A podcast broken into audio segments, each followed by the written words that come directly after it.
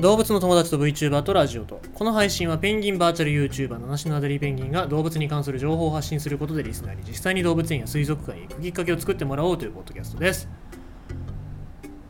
今日というか最近まあ運動ができてないので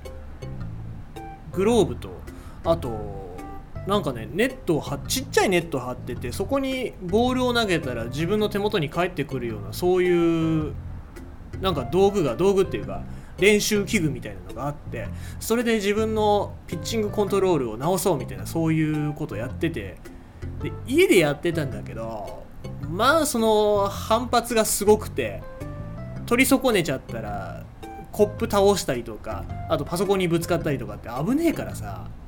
じゃあもうこれ会社に持ってて会社でやろうと思って。で会社で会社ねあの工場で休み時間にわーって投げながらやってたんだけどさ。まあ工場だからそこそこ広いからまあ結構強めに投げてもいいかなって思って。で強めに投げたらそのなんだろうネットの縁に当たって強めのゴロが転がってきてあやばいと思って反応しきれないんだねゴロって。突然ゴロが転がってくると。プロの選手ってすごいなーっていうのはそういう時に思うものでありますけども。で転がってきて体が追いついたと思ってすってみたら手元にないんだよね。手元にないから後ろに転がってたなと思ってふって振り向いたんだけどボールねえの。どこにもないの。で音もしてないの。どこかにぶつかった音もでしばらく探したんだけどもどこにもなくってまあなんだろう段ボールだったりとかその加工に使う道具だったりとかっていろいろあるからそういうところの間とか挟まってんじゃないかなってかなり探したんだけどなくって。まあそっか。まあ一つちょっと思ったのがこれは異世界に飛んだなと。ボールが。まあ、おそらくやっぱその僕のピッチング能力と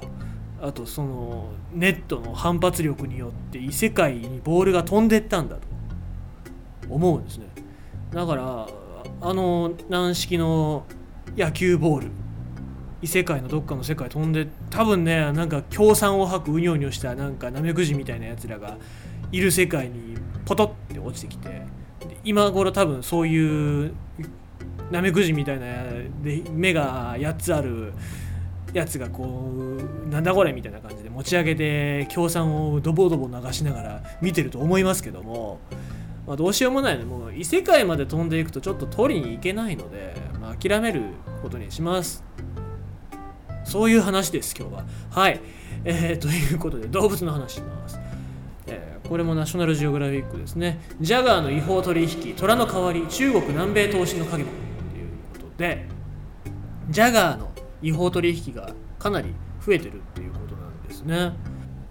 で、えー、ジャガーの違法取引が増加しているという最新の研究によれば中南米の中国からの投資増加が関連しているようだ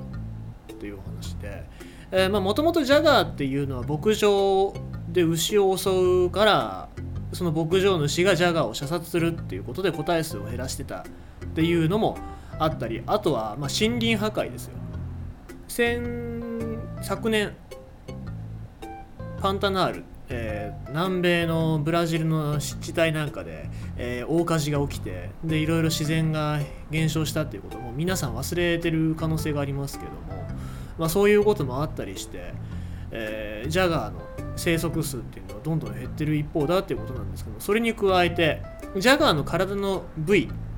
の違法取引が増えるっていうのが、えー、2020年の、えー、学術誌の中で発表されたっていうことなんですね。で、えー、中南米では2012年から18年前半800頭以上のジャガーが命を奪われて歯や毛皮、頭蓋骨が中国に密輸されたとしている。いずれも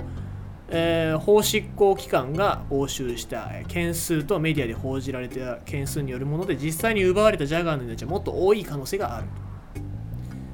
この違法取引っていうのはもともとあったっていうのは知られてたんですけども最近増加してるっていうのは今回初めて分かったということなんですね。で、まあ、ジャガーだったりピューマだったりオセロットっていうまあなんだろう南米に住んでる、猫科の生き物っていうのが中国への密輸が増えてるんじゃないかっていうことなんですね。で、えー、中南米に対して中国ってかなり投資をしてるんですよ。道路だったりとかダムの建設だったりいろいろな巨大プロジェクトに、えいろいろな資金を投入したりとか労働者中国人の労働者を、えー、送ったりとかっていうことで、えー、中南米っていうのはかなり中国の援助を受けてるんですけどもこの、えーと、投資っていうのは大体10年間で10倍になったっていうふうに指摘されておりまして。で、まあ、なんでこうやって中南米に投資をするかっていうと投資力が弱いんですよ。で非常に汚職が多いと。いうことでそういう違法取引をしやすい環境だっていうのがあるんですね。でこの条件が、まあ、今ブラジル、まあ、ボルソナロ大統領、えー、トロピカルトランプって言われてますけども、えー、トロピカルトランプさんのブラジルだったりボリビアだったりペルーだったりペルーに関しては、まあ、フンボルトペンギンなんかもいますから、えー、そういうところがちょっと心配だななんて思いますけども、まあ、こういうところに投資をすることによって、まあ、中国のやりやすいようにあとは違法な取引っていうのがしやすい、まあ、その国内にいる悪い人たちにとって、えー、中国人の人が喜ぶようなものを密輸するっていうビジネスができちゃうわけなんですよ。で最近ジャガーの密輸が増えてる、まあ、密漁が増えてるっていうことで、えー、なんでこれが増えてるのかっていうと虎の代用品なんじゃないかっていうふうに言われてます。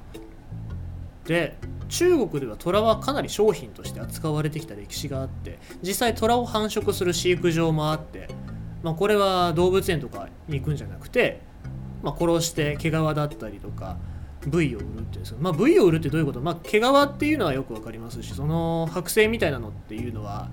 強さの象徴みたいな感じで、えー、扱われることが多いんですけども歯とか骨とかっていうのは漢方薬として全く効果ないんですよ。効果ないんだけども虎の部位だから効くだろうみたいな感じでそうやって使われてるのが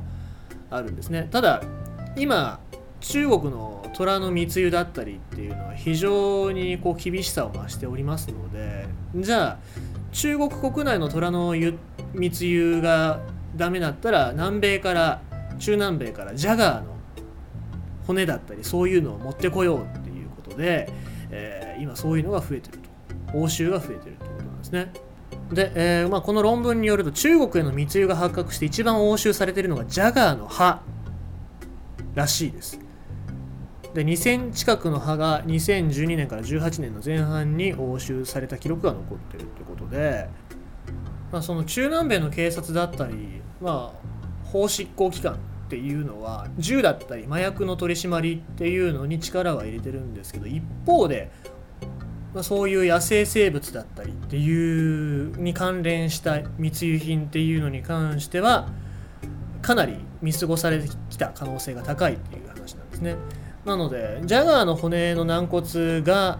密輸された時の事件でいうとそのジャガーの骨を粉ミルクと偽って、えー、国際便に乗ろうとした人を捕まえたっていうそういう事例が複数あったりするらしいんですね。なのでまあこういう税関をこういうこともあるんだよっていうことにふうに税関だったりとかそういう警察だったり法執行機関の人たちを教育トレーニングする必要があるだろうっていうふうに報じられておりまして、えー、まあ、実際のところこのジャガーの体の一部部位っていうのがどう使われてるかは分かってないっていうことなので、まあ、どういう部位がどういうふうに使われてどういうふうに加工されるのかっていうのをちゃんと調べる必要もあるよっていう話になってますね。でまあこれ難しいのが南米はかなりそういうマフィアだったりとか